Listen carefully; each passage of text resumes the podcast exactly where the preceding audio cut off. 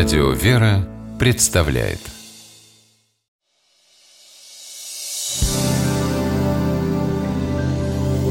Первоисточник. Опять опаздываешь? Ой, простите, пожалуйста, простите, Елена Викторовна, пробки. Это ну, не пробки, а безответственность. На полчаса каждый день. Мы совещание начать не можем, тебя ждем. Сколько же можно молчать об этом? Все, все, обещаю измениться и что-то придумать. Надеемся, потому что если ситуация не исправится, то даже камни возопиют. А при чем тут камни? Камни действительно ни при чем. Выражение есть такое, из Библии. В Евангелии от Луки мы читаем: «И некоторые фарисеи из среды народа сказали ему: „Учитель, запрети ученикам твоим“. Но он сказал им в ответ: „Сказываю вам, что если они умолкнут, то камни возопиют“».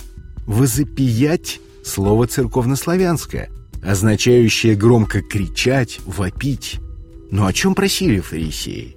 Их возмущала громкая хвала учеников, обращенная к Богу. Ученики в радости славили Его за все чудеса и говорили: «Благословен Царь, грядущий во имя Господне! Мир на небесах и слава в вышних!»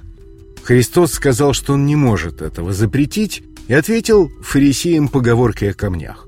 В Ветхом Завете это выражение можно встретить в книге пророка Аввакума, одного из двенадцати малых пророков.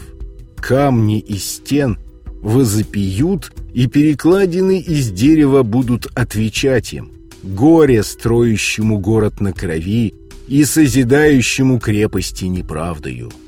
В словах пророка содержится осуждение безбожным завоевателям, которые создают свое благосостояние на горе и крови путем хищения и неправды.